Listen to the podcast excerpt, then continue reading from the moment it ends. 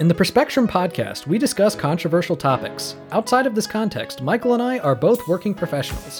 While doing the show, we are not acting as agents or representatives of our respective institutions, and none of the views that we express reflect the outlooks of our employers. So don't come to my office and throw toilet paper at me. And I don't have an office, but don't come to my cube.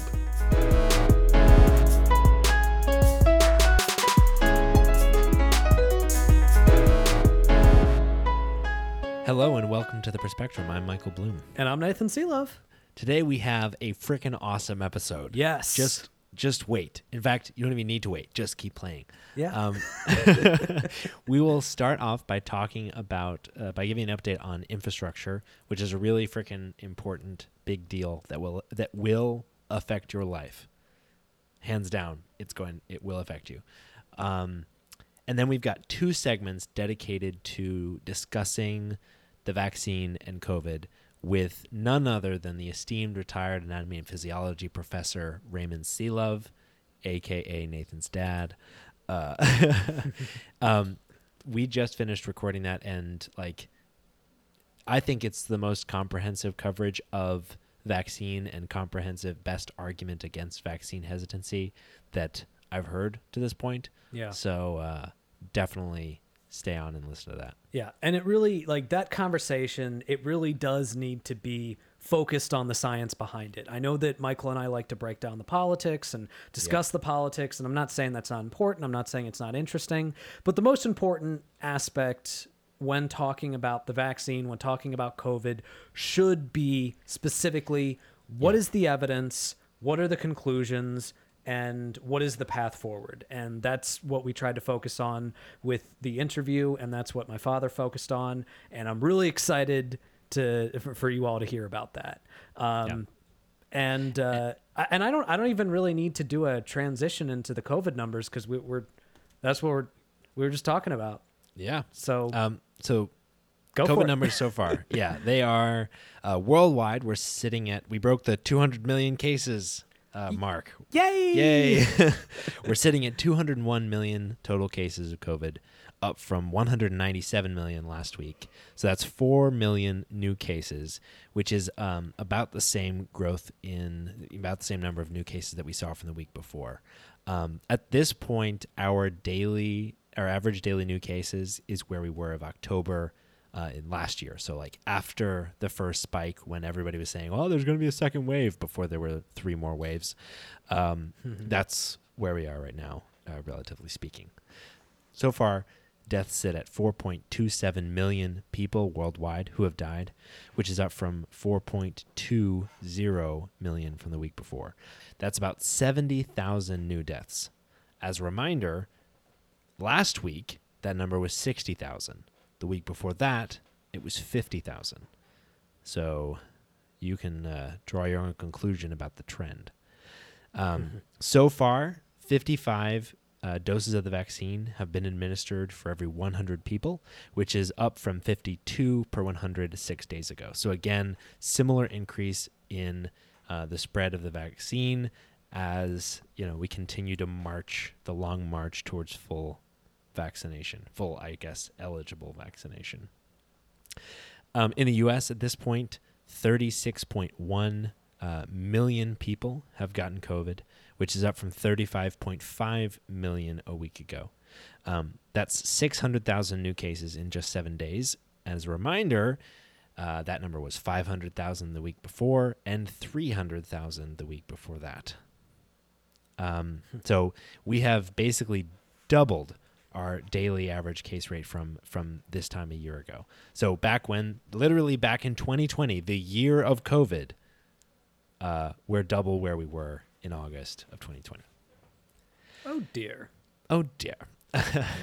um, and as you'll learn from our segment, uh, sh- Delta may play a role, but re- but not getting vaccinated and reducing precautions play the biggest role. So stay careful, stay vigil- vigilant, and get vaccinated.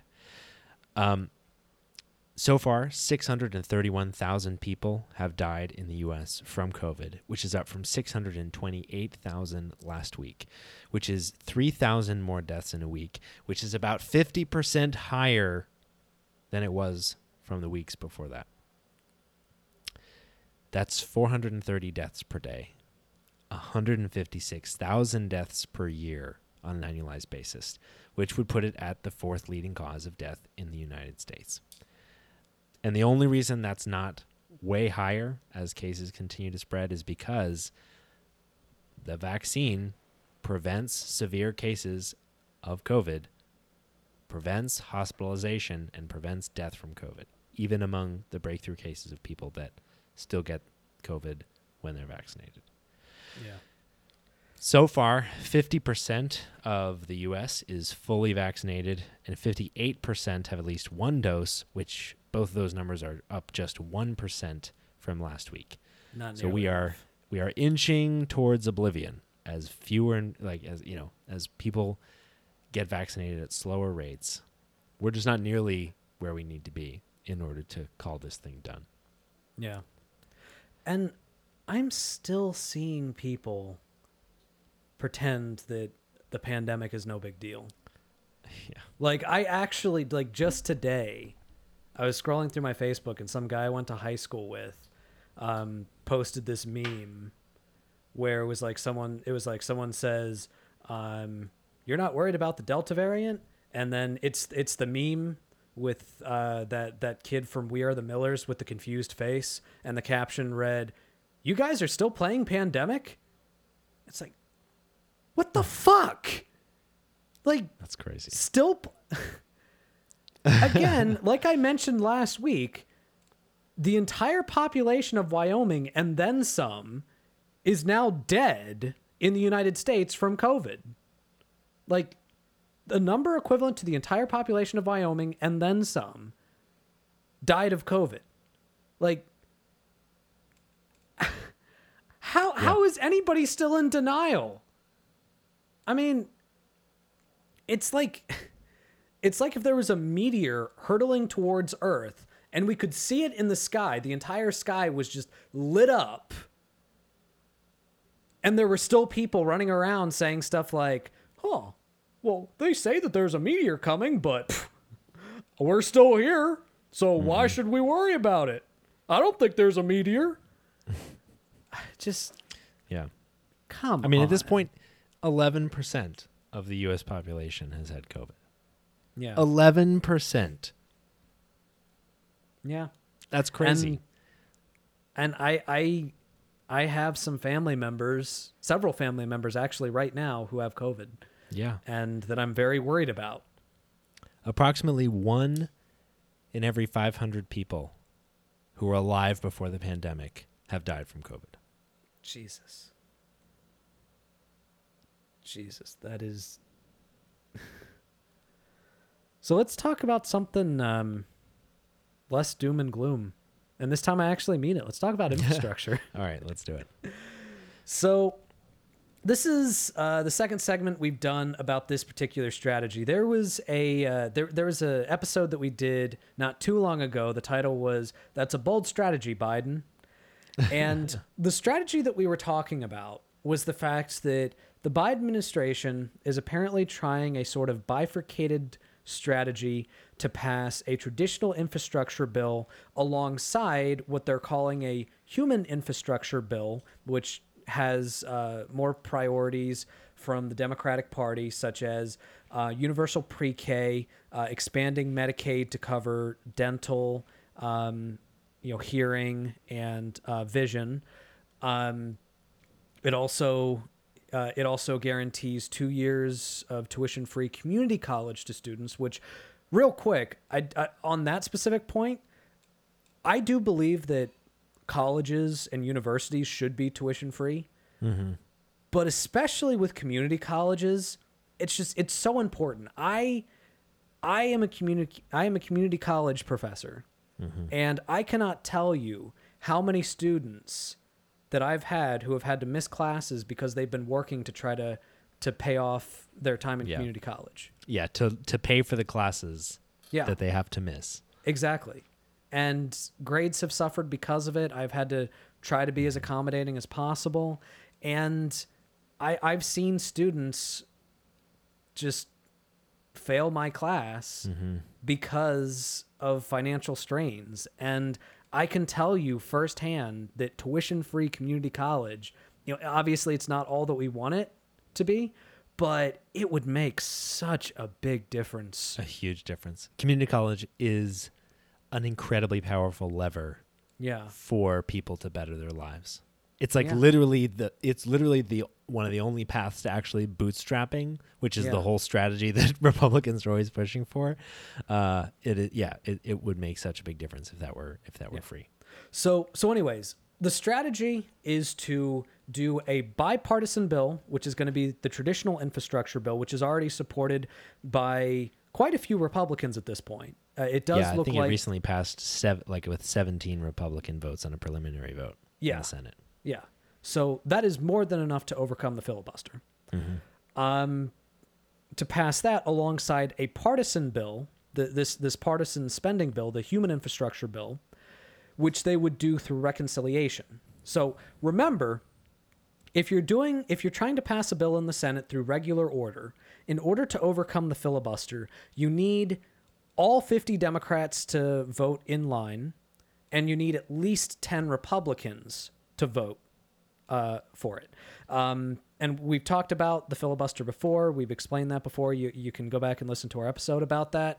Um, but if we're doing it through reconciliation, then all you need is basically a a, a- simple majority. Um, so because there's a Democrat in the White House and there's a 50-50 split in the Senate, Democrats effectively have control of the Senate because Kamala Harris is the tie splitting vote. Yeah. Um, but what that also means is that every, in order to pass something through reconciliation, every single Democrat needs to to vote for it.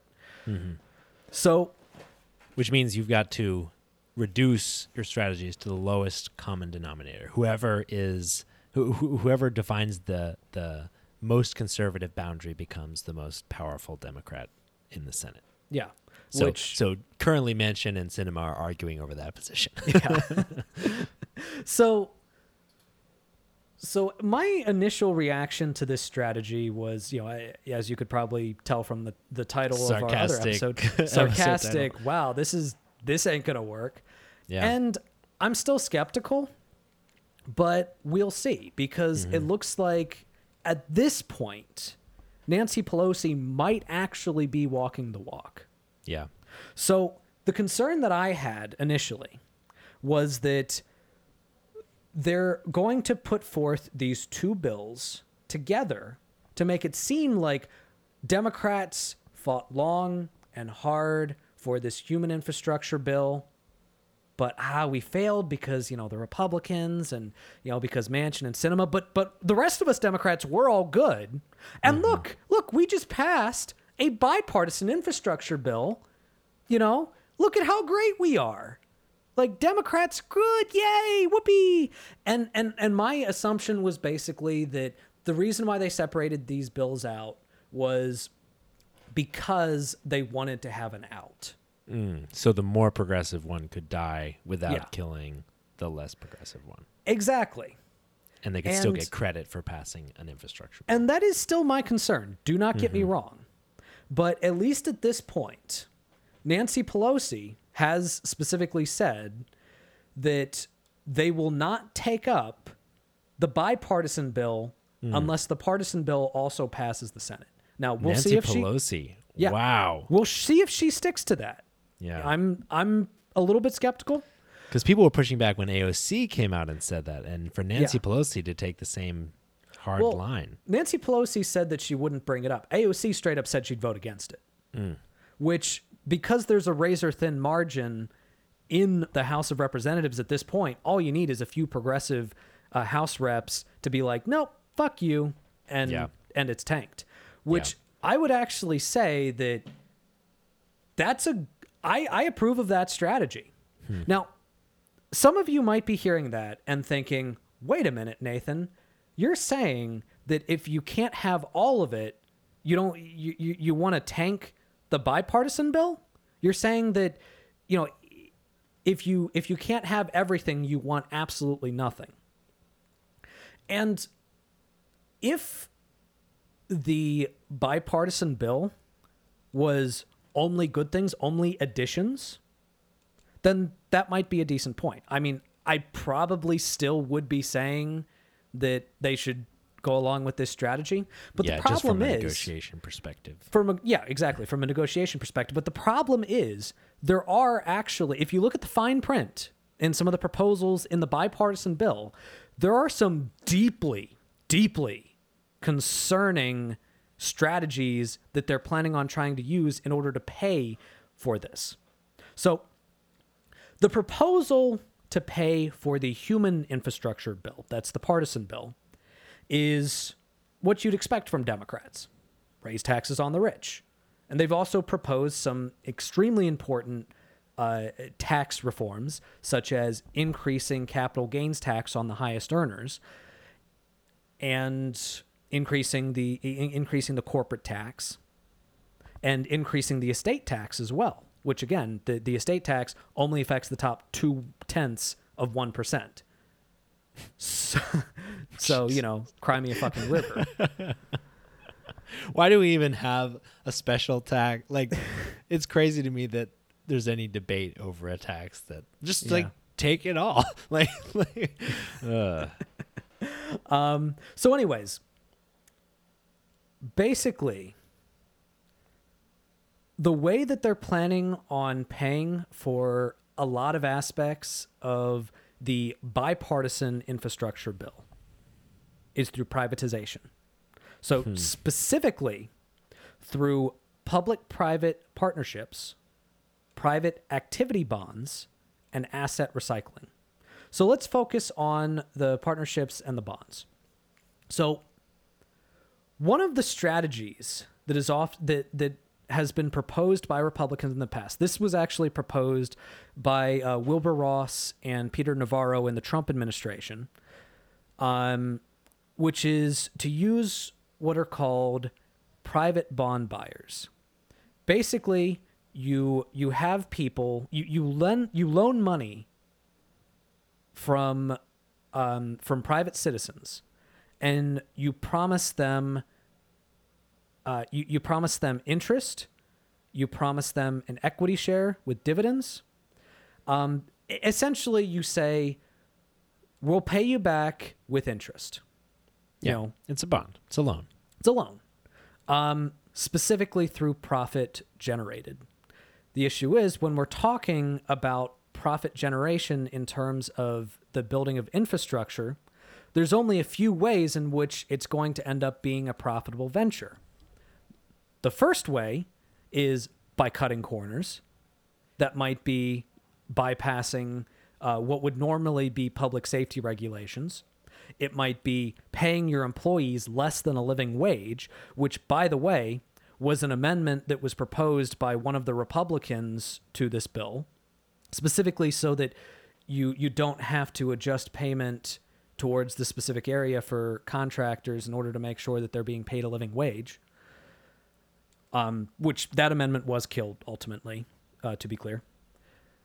Um, or, and this is the part that should really get your blood boiling, toll roads, because you know what we need more of, toll roads. Yeah, it cost me twenty five dollars to go visit my brother and his children. Yeah. So historically, privatizing infrastructure, uh, giving private companies more power over the direction of which public infrastructure goes, is inevitably going to lead to worse outcomes. Yeah. Because the public sector, their priority is not about making profit. Their priority is about getting the job done. The mm-hmm. private sector, by definition, their primary priority is going to be to make a profit. Yeah. And the, they're going to find ways to do that, which are never going to be focused on improving the public good. Yeah, and that see that's the thing. So like Republicans would push back and say, "Well, private industry makes things more efficiently," and their evidence for that is private industry makes things for cheaper. Yeah. and and maybe that's a symptom of efficiency but to nathan's point it's it's a more likely bet and one that we shouldn't make that it is a symptom of uh, increasing risk, not taking care of your their employees, or driving like or basically charging people a tax for a road that was built with their tax dollars. Yeah. And and the thing about tolls is we shouldn't underestimate them, right? Like tolls aren't just bad. I have personally seen the impact that a toll on a critical road can have. I, I lived in a community where a toll was imposed on a central bridge down in down in southeast Virginia and that community died. People had people couldn't have jobs on the other side of the river anymore because they couldn't afford to go to their jobs. Yeah. And I mean, toll roads are basically a regressive tax. Yes, exactly. I mean, let's be real. Because the thing is, big businesses depend on people having access to their businesses. Like if, if you build mm-hmm. a Walmart, you depend on people having access to roads in order to come Yeah. to your business. And depend on access to roads for your goods. Like like a tractor trailer would pay the same toll or maybe a little bit more, but a similar amount as a car. Yeah. Using the road more. Yeah. So the other really concerning aspect that I mentioned earlier was a, a thing called asset recycling. So let's ex- let's talk about what asset recycling is. So basically, asset recycling is when public assets are sold to private investors. So think about, say, um, he- he- here's here's an example. So in Chicago, the city of Chicago in uh, 2009 sold off 36,000 parking meters to Wall Street invent- investors. All right. So parking meters that would normally have been generating city revenue were then given over to uh, to Wall Street investors. All right.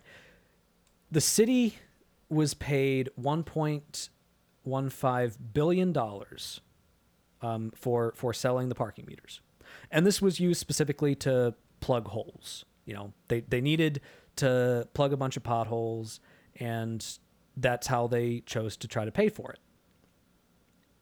However, the catch is that the projection is that Chicago drivers, uh, and this is according to um, uh, prospect.org, uh, Chicago drivers will pay $11.6 billion over the 75 year life of the deal to the park, and fees are scheduled to raise 800%. 800%. You know, I recently heard from a group of people, I love Chicago, but it's too expensive to park. Like I just can't afford to park there. And This I was is why like, that is? That's weird. That is Yeah. that blows my mind. Wait, the thing, like, think about the impact of the city. Like, I don't know if that one study takes this into account, but think about the tourism impact when people in the surrounding suburban Chicago, Chicago area realize that they can no longer afford, or it's no longer worth the trouble to go and spend money in the city of Chicago to Yeah. go and visit museums or the Sears Tower. Or like, like you are you are cutting your nose, like you're you're you're cutting your nose to spite your face. Yeah. And it gets worse. Um, whenever they shut down the street for parades or festivals or whatever, they have to pay the company for revenue lost. So they end up losing even more money. Um, they can't make improvements like you know uh, for for sidewalks or bike lanes because it might shut down the roads and cut down on the profit margins. It's just it's a terrible deal Yeah. it's an absolutely terrible deal and it's abs- and it's absolutely terrible way of of paying for this So- and this is how like the the way that the bipartisan infrastructure bill intends to pay for infrastructure and you know michael mentioned that as many as 17 republicans at this point have already signed on to it the first question you should ask is if 17 Republicans are approving of something, let, let's take another look at it. You know, we should try to we should try to change the bill a little bit to lose about seven of those. yeah, exactly. like maybe maybe there's you know maybe there's more to it. So Yeah. here's what I would say, based on all of this, based on the fact that this bill would privatize a significant portion of infrastructure. I would make the argument that if this bill was the only thing, like if we're not even talking about strategy, we're just talking about this bill alone. If I were in the Senate, I would vote against it. Hmm. Not even talking about the strategic parts of it. If I were in the Senate, based on the merits of this bill, I would vote against it. The only circumstance in which any Democrat, especially any progressive Democrat, should vote for this bill should be if it is coupled along with the $3.5 trillion bill. Hmm. Because to me, that's the compromise. Yeah. All right. This bill is not a fucking compromise. This bill is a huge giveaway to corporations. The compromise is okay, give away some to corporations, get free community college, get universal pre K, uh, expansion of Medicare. Yeah. Higher child tax credit. Yeah. Um, so yeah. It's yeah. so that's i mean that that's that's that's where i'm at with this Yeah. bill and and the thing is progressives need to use all the leverage that they have at this point because uh, kyrsten sinema who is you know my favorite uh like my favorite disappointment um has basically straight up said that she's against the price tag on this like the, the the price tag on the partisan bill. And you know, I I think that AOC and you know, if Nancy Pelosi is serious Yeah. when she says, "I'm not going to take up this bill until you you give me both of them. I'm not going to pass one of them without the other." Um she needs to she needs to double down on that. She needs to, you know, basically tell Kyrsten Sinema and also, you know, of course Joe Manchin, look, the infrastructure in both of your states is falling apart. You want this bipartisan deal? You're going to pass this one, and we will tank it if you don't. Yeah. And they then they should be willing to do that. Yeah, and you can only hope this gambit continues to pay off because it has so far, right? Like the fact that Republicans and Democrats both really care about bringing some kind of infrastructure uh, spending, uh, you know, passing some kind of infrastructure spending means that there's leverage, and uh, we need to like continue to capitalize that leverage. Because to Nathan's point, like, not only is the bipartisan infrastructure bill not, you know, really sufficient on its own the partisan infrastructure bill would really change life in America, would make a huge difference, and um, in a way that we desperately need. Like investing in uh, the in like the underserved, investing in education, investing in health is like the table stakes of the path forward for the United States economy uh, and the United States role in the world. Like we'll talk, we're going to talk this week. We'll talk sometime in the future about, um, you know, the the U.S.'s competitive position in the world against other superpowers. And the reality is that year by year we are losing not only our influence but also our ability to keep up with country like with with many countries around the world. And if we can't treat our illnesses, feed and our people and educate them so that they can innovate for the future, then um yeah, then we can we can say goodbye to our leadership status in the world. And if that's not compelling to you, we can say hello to the growth of authoritarianism. Yeah. And the last point that I want to make on this is uh, th- there were two other aspects that the uh, partisan infrastructure bill does pick up that are worth addressing. And that is specifically uh, extending green cards for uh, immigrants and clean energy requirements for utilities. So, those two things are included in this bill. Now, there is a huge concern that the Senate parliamentarian is going to take one look at those and be like, nope, you can't have those. And I actually I actually want to read a very brief excerpt from the New York Times that kind of frames it in a way that I, I want to make sure that you that you hear and that you know to watch out for. The New York Times frames the issue with the Senate parliamentarian as quote, the Senate parliamentarian could force Democrats to overhaul or outright jettison the clean energy standard, the provision that climate activists and many scientists most desire, as well as the immigration and labor provisions, among others. So, one concern is that there will be some centrist Democrats, or conservative Democrats, I should say, that included the uh, the, the clean energy standards and the um, the uh, immigration reform, not with the intent for it to be passed, but with the intent to make it seem like they were actually trying to do something on those two areas. Because the framing is going to be we wanted to do this, but the Senate parliamentarian forced us to jettison it. You know, and again, that's the framing that I'm reading from the New York Times. So this isn't just me being conspiratorial. That's the framing from the mm-hmm. New York Times.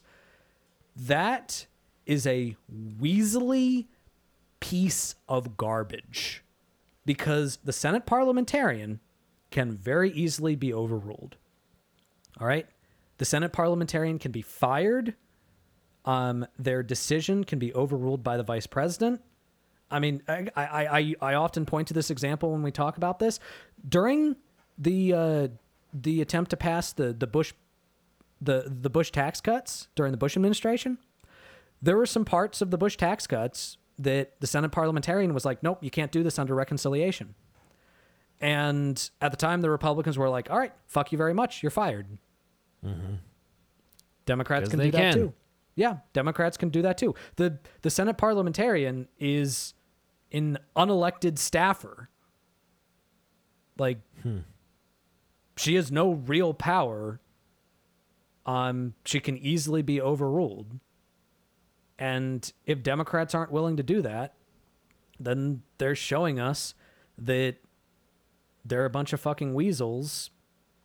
Um, and you you can't let them get away with trying to scapegoat the parliamentarian because it's a bullshit argument.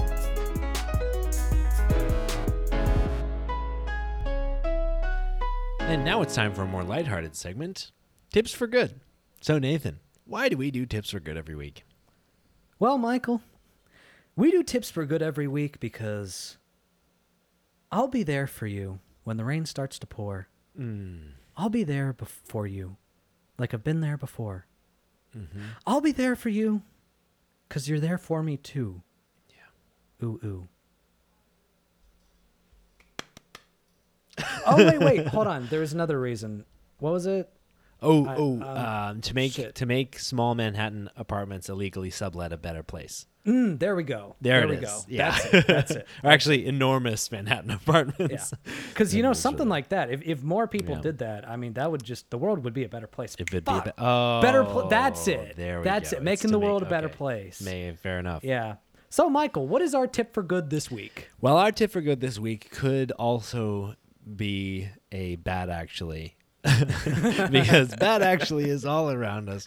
Um, unfortunately, uh, we are, as you know, you've heard at the top of the episode with the COVID numbers, as you're going to hear, uh, starting in our next segment from from Raymond, in a worse and worse position with COVID, and and as a result um, of the unvaccinated, we, uh, well, uh, you know, the people that are vaccinated and will have to take up a mantle once again, um, along with presumably everybody who's already been, you know, wearing masks because they're unvaccinated. Uh, people who are vaccinated, according to the CDC, should now start wearing masks again in public indoor settings, uh, specifically in areas of substantial or high transmission. Um, so, you know, this is specifically because of, you know, the growth in cases in the United States, breakout cases um, among the vaccinated, as well as the transmission of cases, uh, you know, from people that contract COVID uh, and you know can obviously still spread it around whether vaccinated or not, um, and because of the circulation of the Delta variant. So, you know, as people, um, you know, as cases start to go up, we've seen upticks, um, and as vaccination rates stagnate, um, this is just the way the world is going to be for a while. So, um, you know, vaccinated people should definitely wear masks indoor in public spaces with substantial or high transmission. If you're not sure about your transmission level, just wear a mask. Indoor spaces. It's it's as simple as that. If you're with someone, if you if you're immunocompromised or if you're at high risk for COVID, or if you live with someone who, who has either of those things, um, you should definitely wear a mask regardless of level of transmission, even if you're fully vaccinated. Um, yeah, and you should you should wear a mask and get tested if you have exposure to someone who has COVID nineteen. Um, you know, whether you're vaccinated or not. So even if you're fully vaccinated, still get tested. Uh, you know, uh, wear a mask indoors in public settings for at least 14 days uh, or in- until you see- receive a negative result. Um, and uh, the CDC also recommends universal indoor masking for all teachers, staff, students, and visitors to schools, regardless of their vaccination status, because, as you may know, kids can't get the vaccine, but they can get COVID. And that's tips for good.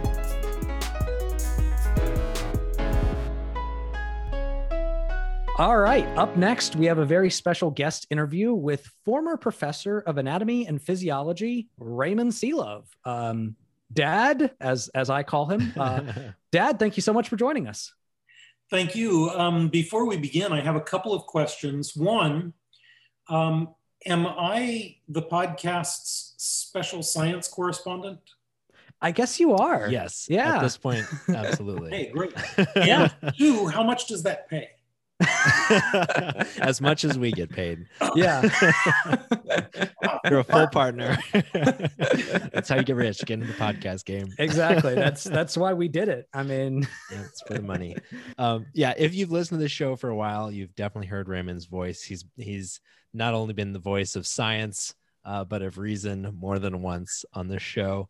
Yeah. Um, we've done a number of discussions with him on COVID um, and the COVID vaccine.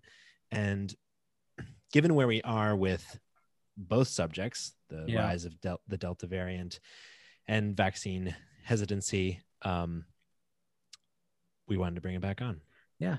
But, but dad, so, um, I mean, I thought the pandemic was over. So why is it that we have you on the podcast right now? You know, um, the pandemic could have been over.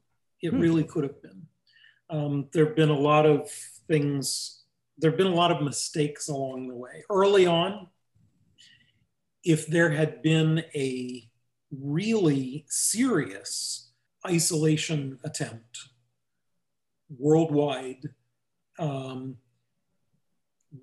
the pandemic could have been over in two or three weeks. Hmm. Um, and it would, and as as hard as a shut a worldwide shutdown would have been, it wouldn't have been as hard as this. Mm. Um, more recently, um, if we had kept up the the trajectory of vaccination in the United States uh, that we were seeing in the first three months of this year, uh, it could be over in the United States at least. Uh, but that didn't happen either. So when the White House talks about the pandemic as being a pandemic of the unvaccinated, that's not just a political phrase, it is absolutely true. Yeah. So, one question that I would have, especially, you know, since you brought up the vaccine, one, one of the arguments that I keep hearing, not just from talking heads on uh, right wing propaganda networks like Fox News, but on the feed of my Facebook from people that I know in my personal life is basically if vaccines work, um, why is it so important that people take them in order to protect other people? And if they don't work in in protecting yourself enough, then why take them at all? Yeah, you know, this is this is good and it's it's an excellent question. And the answer to that question is very different now than it was just a couple of weeks ago. A couple okay. of weeks ago, the answer to the question was we don't really have any data about um, whether a vaccinated person can still contract and be infected without symptoms, but infect other people. Okay. But just this past week, um, the CDC released the um, data from a study that was done in Massachusetts. And that study showed a number of things very clearly. And one of the things it showed was that people who have been vaccinated can get infected. Mm. They rarely get sick, although they do occasionally get sick. And um, I think we should probably be careful not to mention uh, the specific names of family members, but we have a family member uh, who was vaccinated, who was very careful, uh, and who is sick with COVID right now. Yeah. Yeah. Um, that's that's a rare thing, but it, you know, it's not that rare. It it happens. Um, the other thing that that Massachusetts study showed was that vaccinated people who are infected, whether or not they show symptoms, they do shed virus. Hmm. Now, this, this is going to sound subtle. Sorry about this if it's too scientific, but the study was only showing the, um, uh, the RNA virus, um, the RNA um, copies. It didn't show actual um, viruses. Mm. So we assume that the copy numbers that we were seeing in that could be infectious. We don't actually know that for sure. Um, it's possible that it was RNA fragments and there were no viable viruses, but it is it's better to assume at this point that there are actually possibly infectious viruses. So getting a vaccine is still very effective at protecting you from getting an infection, but not perfect. Mm-hmm. You get an infection, it's very effective at preventing illness, hospitalization, death. So it is, it is worth getting the uh, vaccine. However, getting the vaccine as much as it protects you, it does not necessarily protect other people from you.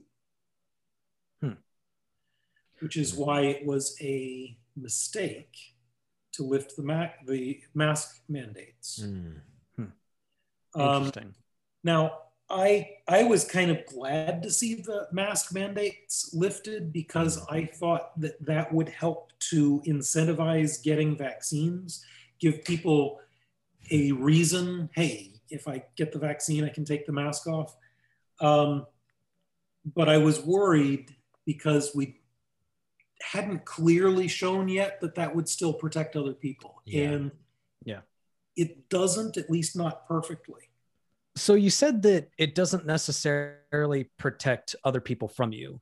Does it still like does it still provide a certain amount of protection because one of the things one of the arguments that we've been making which you know we hope is accurate but we just want to make sure is that the decision to get the vaccine is not just about individual protection it's also about protecting those around you is that is that still the case that is absolutely the case okay um, so in order for the virus to continue to replicate it has to have a chain of hosts. Mm-hmm. And um, even, even if the vaccine only protects you 90% and 10% of people can still get mm. infected, that still makes it much less likely that the chain of infection will continue. Hmm. Um, people who are not vaccinated um, have a very high chance of getting the infection and therefore becoming part of these chains of infection. So, um, getting the vaccine is a huge step to reducing the chances that you personally will contribute to one of those chains of infection. Yeah. Wearing a mask, in addition to getting the vaccine, is those two things together make it almost impossible that you will be part of one of those chains. Hmm. If there's a chain, right, the chain depends on how many people and how concentrated the people are that can still be part of those chains who aren't getting the vaccine and being masked. And that is the reason that we are seeing such a weird pattern.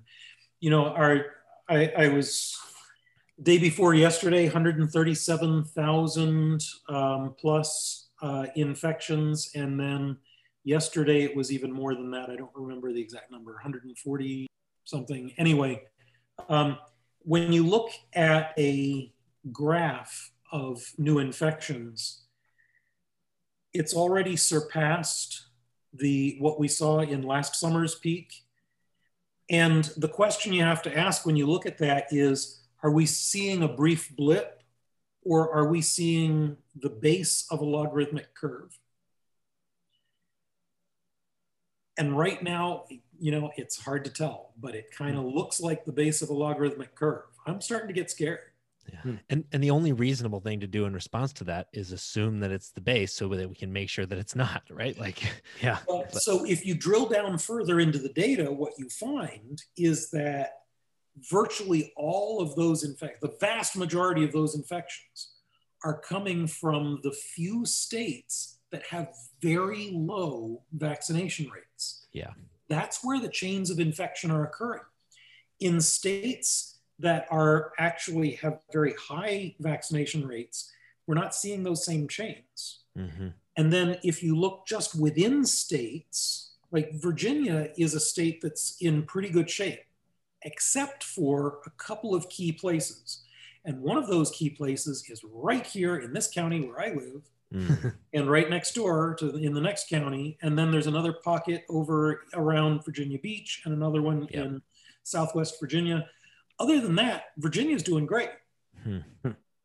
but it's it's the the number of people who are vaccinated in a county and the infection rates they they are so closely tied in the data that we're seeing in this outbreak this this is what i meant when i said earlier it's not just political talk the whole you know uh, pandemic of the unvaccinated Mm-hmm. That's that's what we're seeing in the data. Hmm. Um, vaccination can't protect you completely, and if you want to be protected completely, you have to be really careful about your exposures too. So one of the things we've been seeing this summer is people have pretty much said, "Great, the pandemic is over," and they're yeah. taking off their masks and they're going out to restaurants and they're going to gyms and and sweaty aerobic classes. Hmm. Um, huffing and puffing next to each other. This is crazy. It's not time to be doing that. Hmm. Yeah. Man, I wish more people had told me that. now that I've been huffing and puffing inside, yeah. but but like the but yeah, I think I don't know if it, I don't know if the messaging was driven by by a similar uh, drive that you mentioned, Raymond, where you know if we give people the incentive that when they get vaccinated, life can go back to normal, will they then get vaccinated more?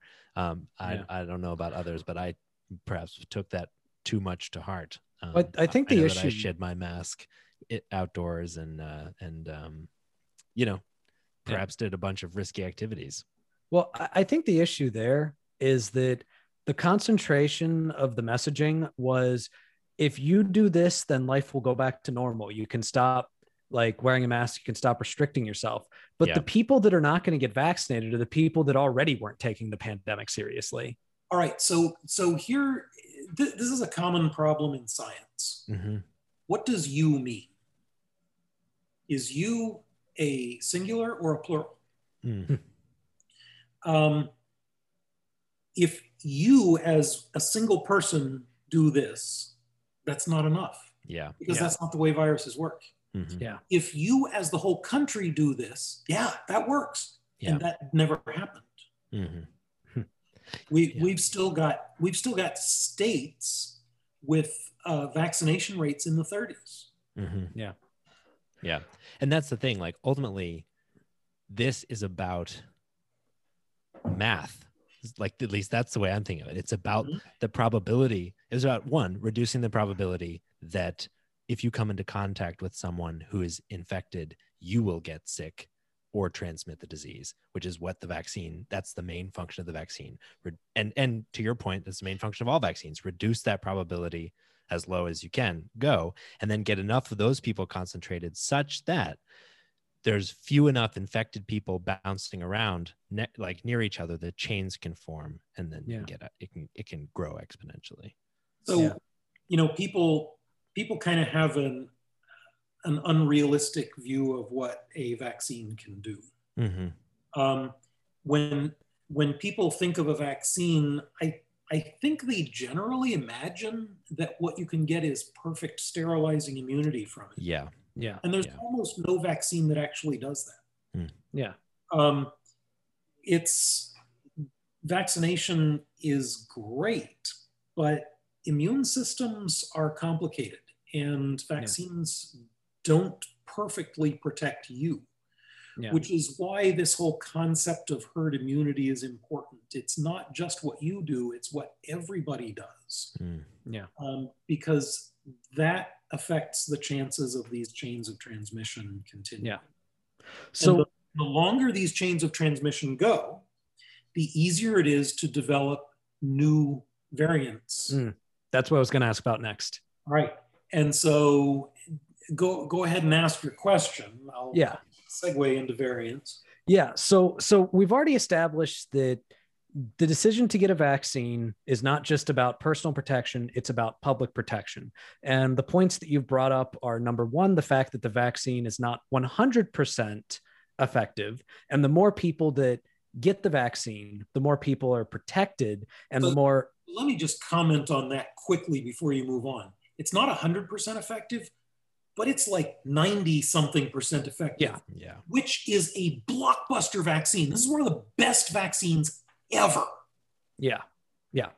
But 100% is unrealistic to ask for. Yes. Yeah. So basically, what that means is that if you have the vaccine, you have, you know, almost, you know, you, you have a little over 90% effect, uh, a, a little over 90% protection.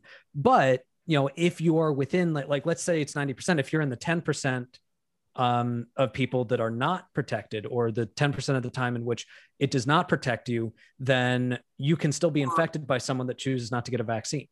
Or that you were protected for, say, six months and now you're not anymore. Yeah. Um, yeah, exactly.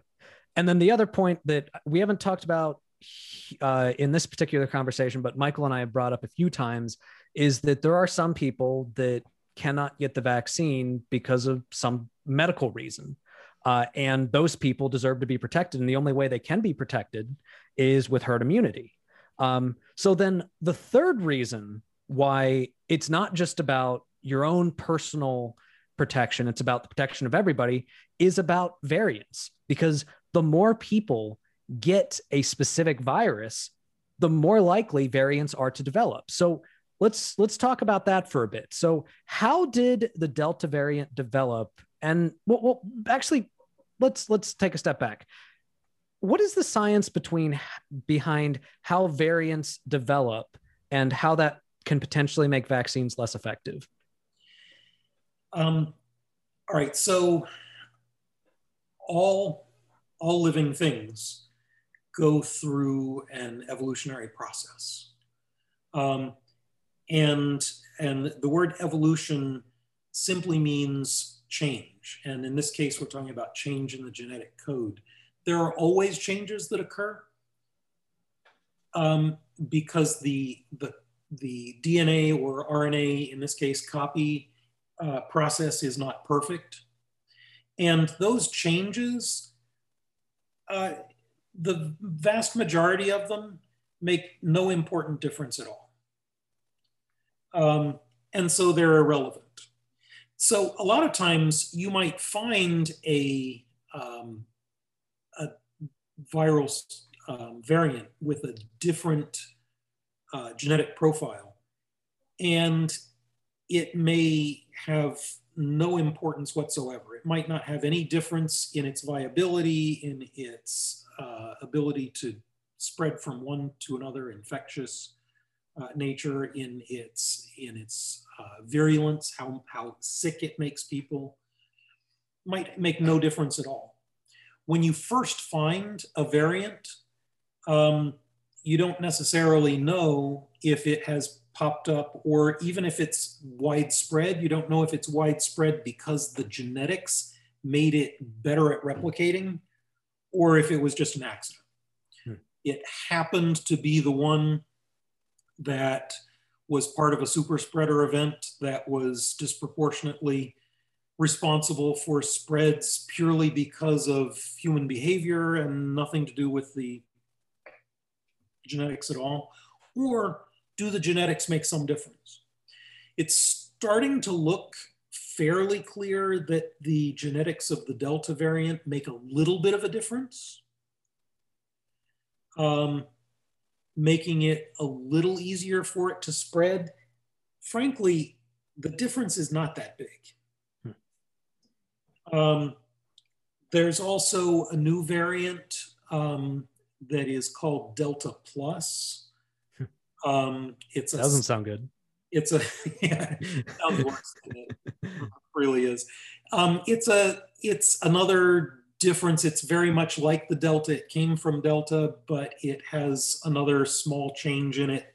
Not really a big enough change to get its own separate variant classification but there's some preliminary evidence that it might spread even just a little bit better than the Delta variant. Um, but you know this this thing about variants has kind of been in in my opinion it's been oversold hmm. as oh my god you know it was it was fine for you to be complacent back when we were only dealing with the original virus but now that we've got delta you've really got to get vaccinated Hmm. You know what? That's bullshit. Hmm. Hmm. Um, Interesting. Interesting. You really needed to get vaccinated even without Delta. It's you know the the the argument is not about whether Delta changes everything. Um, the basic things that you need to do are no different now than they were before the Delta variant hmm.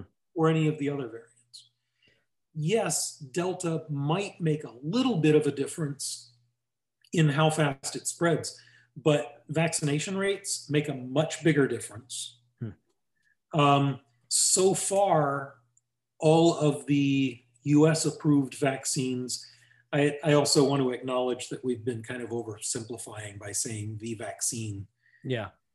Yeah. Lots of vaccines. And um, yeah when I say the vaccine, I'm kind of focused on the two RNA vaccines, messenger RNA vaccines that are approved in the US, the uh, Moderna and the Pfizer yeah.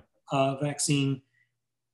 Some of what we've said doesn't apply as much to the Johnson & Johnson vaccine, and it doesn't apply um, really yet that we know to the um, some of the ones that are being used in other parts of the world, the uh, Sputnik vaccine, the um, Sinovacs. Yeah. Uh, they they are they don't appear to be anywhere near as effective as the messenger RNA virus uh, vaccines. Anyway, back back to my point on all of this. um, the mRNA vaccines look like they are um, spectacularly effective against the Delta variant, against the Delta Plus variant.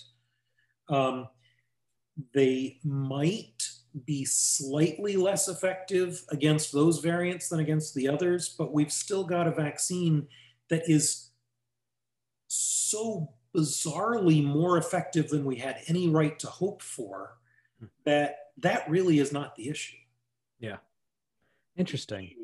Is how many unvaccinated people there are throughout the world in places where the vaccine is not widely available enough. Yeah. And in the US, where it's widely available and people are saying no.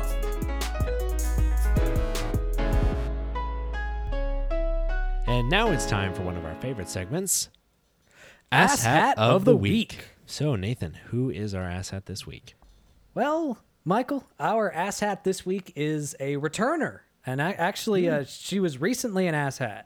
Um, right wing commentator Candace Owens. Candace Ooh. Owens, come on back. Your triumphant return. Yeah, so quickly. She was like not really on our radar all that much. I guess Google has picked up on the fact that we read an article about her and now she's coming up more. so, what Yeah. did Candace Owens do to, to make it on again so soon? So, you know how um, there's that big worldwide sports event thing going on? Uh huh. Um, hmm I, I, I thought it was just in Greece. yeah. So uh, Summer Olympics has been going on, and um, unfortunately, uh, the United States has been eliminated. Uh, they actually lost to Canada, and Canada is going to be going to the final In in Um, soccer, gotcha. in soccer. Sorry, yes, Yeah. in soccer. I believe I Not in all of the Olympics. Yeah, yeah. Yeah, not in all the Olympics. um, uh, or, or as the rest of the world calls it, um, football. Because apparently we own sports names. I don't know. It's, it's, it's kind of weird. Anyways, so you know, I, when I read that, I was like, man, that that sucks. You know that, Yeah. that America didn't win. Um, but apparently, not everybody is upset that America lost. Um, so uh, there was a tweet from the U.S. Uh, women's soccer team, um, basically saying that you know the, the the the defeat it was heartbreaking, but it was hard fought, and good luck to Canada in the final. So Candace Owens responded to that and tweeted, "quote Not heartbreaking at all. Um, Megan Rapinoe is an anti-American piece of trash who does not represent our country anywhere ever." Any person who disrespects the flag that sons and daughters are sent home beneath while fighting for our freedoms overseas deserves to lose. Repeatedly. It's actually deserved to lose. That that's bad grammar. Well, Um, you. but anyways, yeah. you, you steel man the grammar. yeah. um so anyways, uh let's let's make one thing clear. So so it it seems like she's making a reference to the fact that they took a knee prior to the start of the game. Yeah, Um, sure. But you know, naturally they took a knee uh, to disrespect the troops because of the national anthem, right? Uh, well, well, here's the thing. Funny story. Um, the the United States national anthem doesn't Mm-hmm. play at the Olympics. But but Before a game. uh, but uh, America. That's my main So it- argument here. So some people some people on Twitter pointed out the fact that she seems to be she she almost seems to be implying that when she was kneeling, she was like kneeling during the um during the national anthem Uh-huh. at the Olympics. Which Yeah, my I'm still confused. But America, Nathan. The national the national anthem plays everywhere. So I, I don't know. I, it's just such a stupid mindset. And also, let's let's let's talk about the whole anti-American piece of trash. So someone who is protesting police violence. Look, even if you are somebody who is a denialist that racism exists, that um, police officers are actually uh, disproportionately um, committing police brutality against black people, which, you know, you can look up the statistics. It is that they absolutely are. Approximately a quarter of the people that are killed by the police are black, who make up like 13% of the United States population. We call that disproportionality. Um, but even if you are a denialist, I mean, how can you say that a person protesting something that you don't believe is an actual injustice, but they believe is an injustice, is just doing it because they're a piece of trash.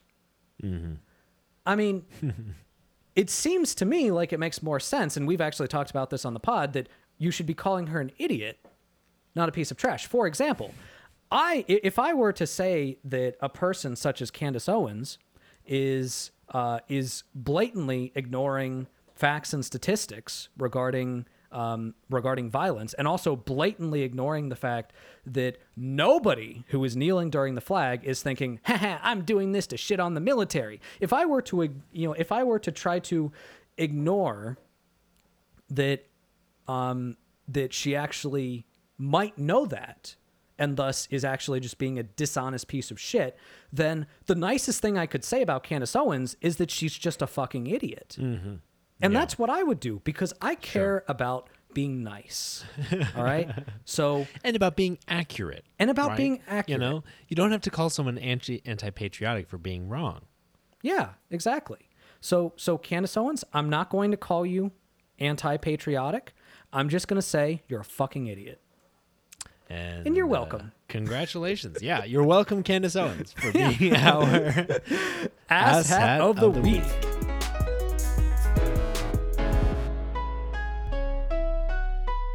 We, I, I, we do understand that there are some people that are just true believers.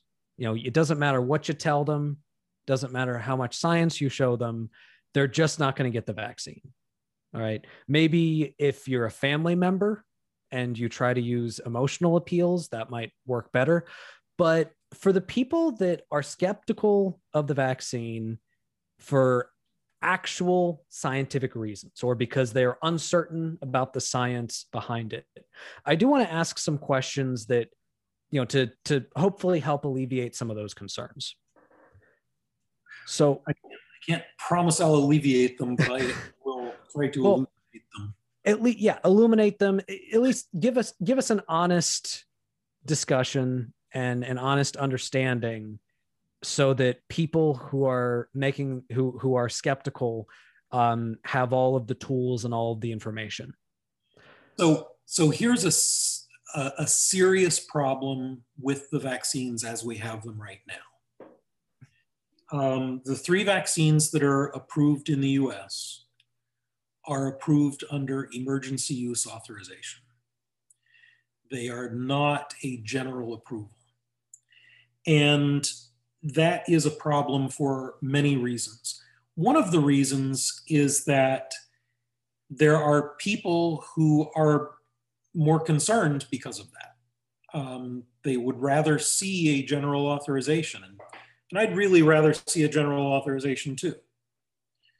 Um, but there are some other issues that are, I think, even more important than that one that are problems with the emergency use authorization. One is the legal standing to require it. Um, it's very uncertain who legally can get away with a vaccine mandate when it's only authorized under an emergency use authorization. Will, can an employer get away with it? Will it will it get challenged and uh, effectively in court?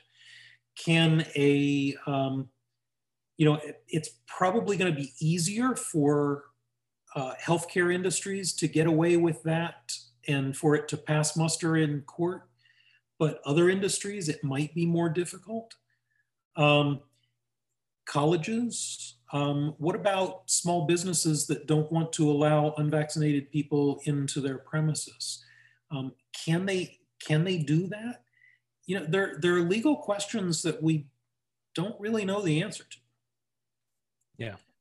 Um, here's another really important thing. Um, under an emergency use authorization, you can only use the vaccine specifically in the way that it was studied. When drugs or vaccines or anything are given a general approval, once they are approved generally, then uh, physicians can make medical decisions and they can use things off label if there's good research to to warrant that. One of the reasons that we can't do boosters right now, even though it's beginning to look like boosters will be necessary eventually, whether whether it's necessary right now or not is is not clear from the data. Um, but it's going to become clear and I think there's a very good chance that boosters will end up being necessary. But boosters cannot be given right now under the emergency use authorization because that is not what was part of the protocol in the studies that were done to get the EUA in the first place. Once there is a general authorization, then um, physicians will be able to look at data and decide uh, if it makes sense for an individual patient to get a booster vaccine. Uh, and that's going to be really important. And, and how long is it for a general authorization to? Uh, so typically a year or two. Hmm. Uh, and that's not going to be okay. Yeah. Um, so, because so FDA is working really hard. The, the reason it usually takes so long is because it's a complicated thing. You have to go through and analyze much more data than in the EUA. Um, there's and the F, the FDA has just an order of magnitude more data that they have to go through page by page to make sure that everything is correct and that it's ready. But beyond that, they also have to uh, inspect every portion of the manufacturing process in every place where manufacturing occurs, and not just in the final assembly, in every precursor that leads up to it. It is a monumental task. And yeah. And the Pfizer vaccine, for example, it's it's being it's being made in dozens of laboratories all over the world. There are lots of laboratories that are doing part of the process and sending components somewhere else. All of this has to undergo a thorough FDA inspection in order for the general authorization to occur. So the FDA is under a, a lot of pressure and they're working really hard all hands on deck. Everybody drop what you're doing and focus on getting through all of this. Yeah. Um, I hope that they can get it done within a couple of months, but it's really critical. We need it fast, and we need it because we've got to be able to figure out when to give boosters. We need it because we've got to be able to advise um, companies, uh, colleges, what they can require and and we've got to have it to relieve the um, the concerns of people who are legitimately looking at this and saying emergency use you know i'd like to see more data. Yeah. Yeah i was going to ask about that putting on my vaccine skepticism hat. Hmm. um, about like just like theoretically speaking if you have a rigorous process presumably the steps in that process are important for the rigor of the process. And so if you forego those steps in order to, you know, more quickly reach a conclusion, do we have reason to think that like that though there were you know important parts of this the process that were skipped? And that's and the fda has not skipped steps. Mm but that's why we only have emergency use authorization and not. Gotcha. So when it's said that the FDA hasn't skipped steps, it's they haven't skipped steps in the emergency use, use authorization process relative to general use. It's been truncated. Unfortunately, emergency use there's there are very strict limits to how you can do it. Now, yeah, not, not everybody in the world has been approaching it this way. Hmm. Uh, Russia and China, for example, have not done it this way, but the U.S. has. Hmm. Um, the US is being very careful. And the fact that the US was ahead in spite of being more careful than some of these other countries is pretty spectacular. Yeah. Interesting. It's a huge win. Yeah. Interesting how the United States is more careful and it also has more people that are skeptical of the process. Um, all right, so so let me let me say something else about data, and this is actually going to touch on uh, Nathan, one of your favorite topics, Hmm. uh, universal health care. Ooh. So this is another example of how the lack of universal health care in the United States is seriously, seriously hurting us. Yeah. Um, people who are in the uh, vaccine trials are very carefully tracked. But we've got way more people who've been vaccinated now than just what was in those trials. But in the United States, all those people who've been vaccinated, um, their, their records are all over the place.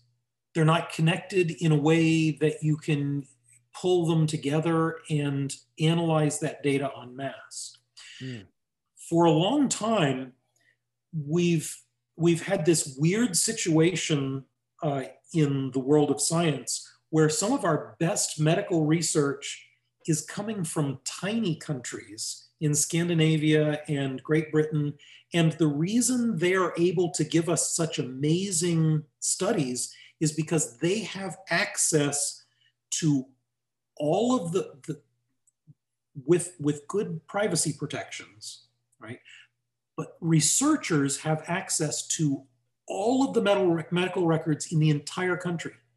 Hmm. They can actually do things like look at, for example, every single person in Norway who has a diagnosis of autism spectrum disorder and look at their records to see what vaccines they've gotten to see if there's any connection. And they can easily do that. They can easily bring all that data together. And it's one of the reasons we know that autism has nothing to do with vaccines. Hmm. Um, but these are tiny countries. Imagine if the United States had a single payer or universal um, healthcare program that would involve medical records that could be compiled universally and used in research at the CDC or licensed out to other areas after suitable um, depersonalizing information. If the United States, with the size that we have, could have that kind of data, and and you know this is true with all kinds of diseases, but what about COVID? Yeah. If we had an easy way to just push a button at the CDC and instantly compile all of the data from all of the people who've been vaccinated, we could know right now any possible extremely rare side effect, anything. And we don't have access to that because we don't have, you know, it, it would be so easy to be able to have enough data to be on a general authorization instead of emergency use if only we could get that data and we can't get it because this country is still not willing to do universal health care there are Yeah. lots of other reasons for universal health care and all of them would be sufficient in themselves Yeah. But damn it the scientific reason Yeah. Especially so important especially with the growth of our ability to even process and pull patterns out of that data.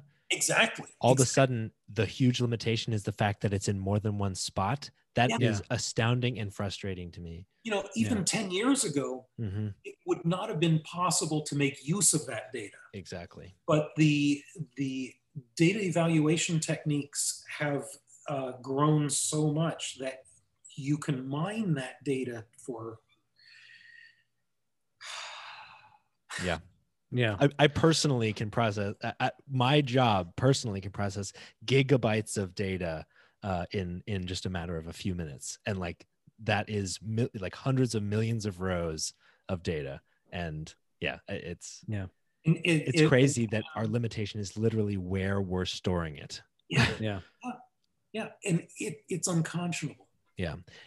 yeah and the fact that it can drive in this case not only you know uh, uh, the, the lack of universal health care drives death across the United States. In this case, it's driving people inducing their own deaths people that are scared because we don't they don't believe that we have the information necessary um, and and i think like it seems pretty clear to me that we have the necessary information but to your point we don't have all the information yeah. we could have so much more yeah, yeah. It, it, would be so yeah, and, easy to have so much more and for some reason we don't have the political will so mm-hmm. so we've so we've actually got this bizarre situation of a a group politically the same group saying we're not willing to have universal health care, which is what would get us all this data. And I'm not sure there's enough data for me to get vaccinated. yeah. Yeah. That's funny. It, yeah. Why don't we have this data? Come on. Yeah. and the so, thing- but, but but let's let's look at what people can actually do. Mm-hmm. So politically, um, you know, pressure for a general use authorization, um, not pressure to skip steps, but pressure to get whatever funding is necessary to help the FDA get through those steps as quickly as possible. Um, but I, I also think people need to think about this. You know, you Michael, you you went to deaths, and yes, deaths are important. We want to try to save lives, but you know what? Some people are more concerned about economics, and I understand the importance of economics. I think that's incredibly important too. And there are a lot of people who are afraid that the um, the reaction to the pandemic could be causing more economic pain than the pandemic itself. But here's the thing what makes that economic pain is people having to withdraw in order to stop the spread of infections. Getting vaccinated can help the economy open up. If you are a if you're an economy voter, your patriotic duty is to get vaccinated and to convince other people to get vaccinated so that we stop killing our businesses in this country. Yeah. Getting vaccinated is what you need to do to fix that. If you're worried about your loved ones, put whatever family force you can to get them vaccinated. There are lots of stories about people who were hesitant, but grandma said, You can't visit me unless you're mm-hmm. vaccinated. Yeah. Well, you know what? The grandma vaccine mandate is absolutely legitimate. yeah. And it actually reminds me, I need to make a phone call. I'm sure Marjorie Taylor Greene would disagree with that as well. more, more grandparents in this country need to decide that they are going to enforce that mandate. Do it. Yeah. Hmm. Yeah. Um, parents of children who can't be vaccinated. Yeah, that's huge to me. Yeah. Enforce a family vaccine mandate to protect your children.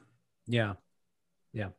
Um, you know, it is perfectly legitimate to tell a family member, look, we love you and we're only going to love you by Zoom until you get vaccinated. yeah.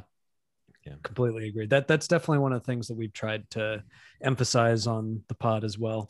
Um, yeah. The last question that I want to ask, um, and this is sort of a direct response to things that I've heard from skeptics.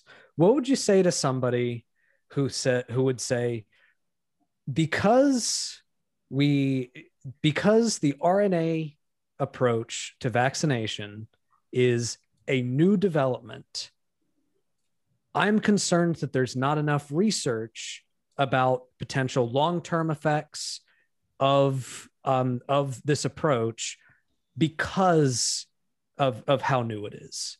What, what would you say to people that have those concerns? So first, it's not that new. Um,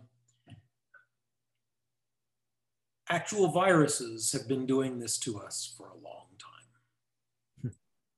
time. um, and even in the laboratory, uh, this approach has, we've been working on this for 20 years and it's, um, it's really very well studied. Um, but you know what? We don't have to convince people to get a messenger RNA vaccine. If you're worried about messenger RNA vaccines, that's okay. That's a reasonable choice to make. Frankly, I am really impressed with the messenger RNA vaccines, and I would encourage people to opt for the messenger RNA vaccines over the other vaccines because I, I think they are spectacularly more effective, and I'm very excited about it. But you know what? You might not share my opinion on that, and that is fine.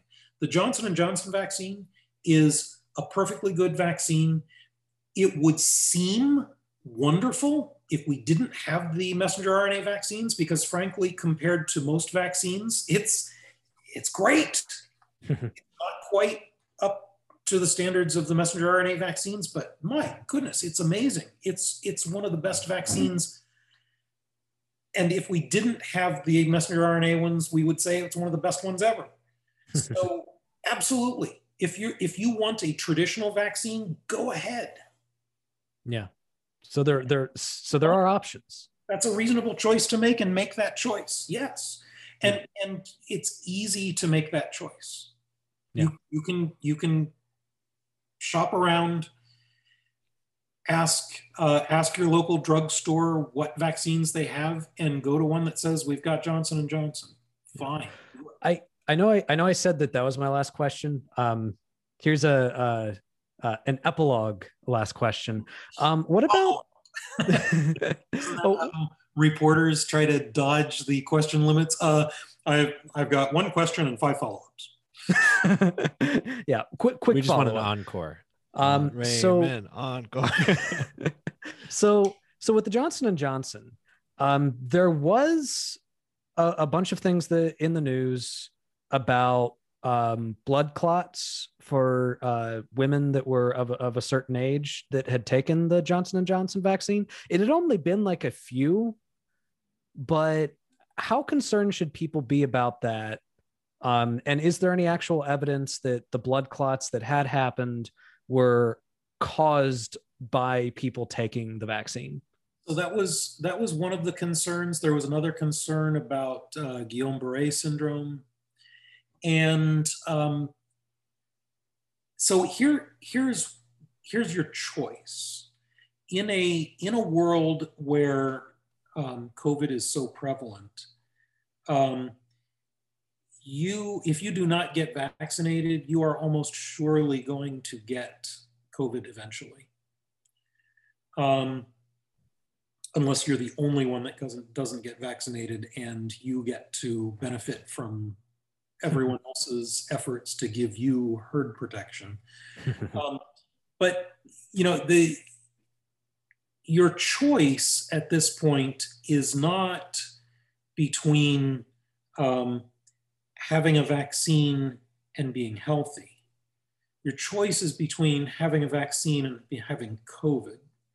And so if you look at the chances of those blood clots as a complication of COVID, they are orders of magnitude higher than they are for the vaccine. So even if we have a barely detectable statistically increase with the vaccine, um, that still is the wiser decision to make. Hmm. Now, um, if you've got a choice of vaccines, then it makes sense for a person who is at higher risk of those blood clots, for example, women on birth control. It makes sense for them to say, you know what, this, this may be nothing, but it's easy for me to choose one of the mRNA vaccines instead of the Johnson & Johnson vaccine. And it's a better vaccine anyway you know, this this is an easy choice to make. Um, Guillain-Barré uh, is again, orders of magnitude more likely to occur as a consequence of a COVID infection than from any of the vaccines. Um, it's not clear yet if there's an actual increase in Guillain-Barré um, with the vaccines. It would be clear if we had universal health care, but it's not clear because we don't have an easy way to crunch all of that data yet. Uh, and the, the trials weren't big enough to show it because it's such a rare side effect. Uh, you know, these things happen to a lot of people, and it's tragic when they do. And there are cases where vaccines can have an effect. There are some famous cases where really bad vaccines had huge effects. And we know that that is not the case with these because if it were, it would easily show up in the in the initial uh, data. The fact that it doesn't easily show up tells us that if there's anything at all, it's really small. Yeah. That's my big thing. That's my big takeaway from looking at all of the statistics about the few and tiny side effects is that it should give us so much more confidence in the vaccines themselves and our testing and monitoring protocols that we have isolated the tens of cases among the hundreds of millions of doses yeah. that are associated with these this this is the real take home message of finding these these small anomalies the fact that we found them at all shows that the statistical power of the initial studies was absolutely um, what we needed in order to prove their effectiveness. Mm-hmm. And, and it did prove their effectiveness, it proved their safety. You know, stop doom mongering and get a vaccine. We have been talking to retired anatomy and physiology professor Ramon Selove, aka Dad, um, about vaccines. Uh, Dad, thank you so much for joining us. Thank you so much. Thank you.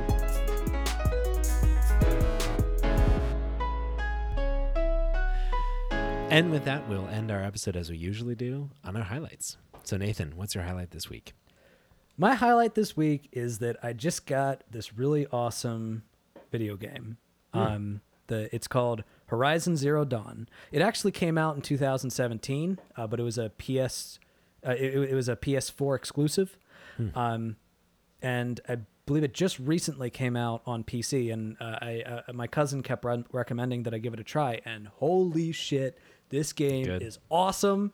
It's like it's it's stealth action RPG. You're fighting machines. You know, uh, last night I was I was randomly exploring, um, and I accidentally ran into this giant mechanical bird thing and had this like fight with it that lasted for like 30 minutes and it was really badass and when i finally got it i was so it was so satisfying and it's just a really good game. Like if you if you if you're a, if you're a gamer and you haven't tried Horizon Zero Dawn, I definitely recommend it. It's really awesome. That is awesome. I know that no matter what is going on in your life, if you get a new good, well-crafted game, you're happy. Yeah. yeah. what about you, Michael? What's your highlight? Uh, my highlight is is actually about this upcoming weekend. Um, I will be going on another bike tour with uh, two of my brothers, which is going to be really fun. Uh, we're going to be biking from Richmond to Williamsburg, you know, camping there and then biking back. So it's going to be a really, really fun weekend. Um, of course, we will be wearing masks indoors. Hmm. Good idea. And with that, thank you so much for listening to the Perspectrum, and you'll hear from us again.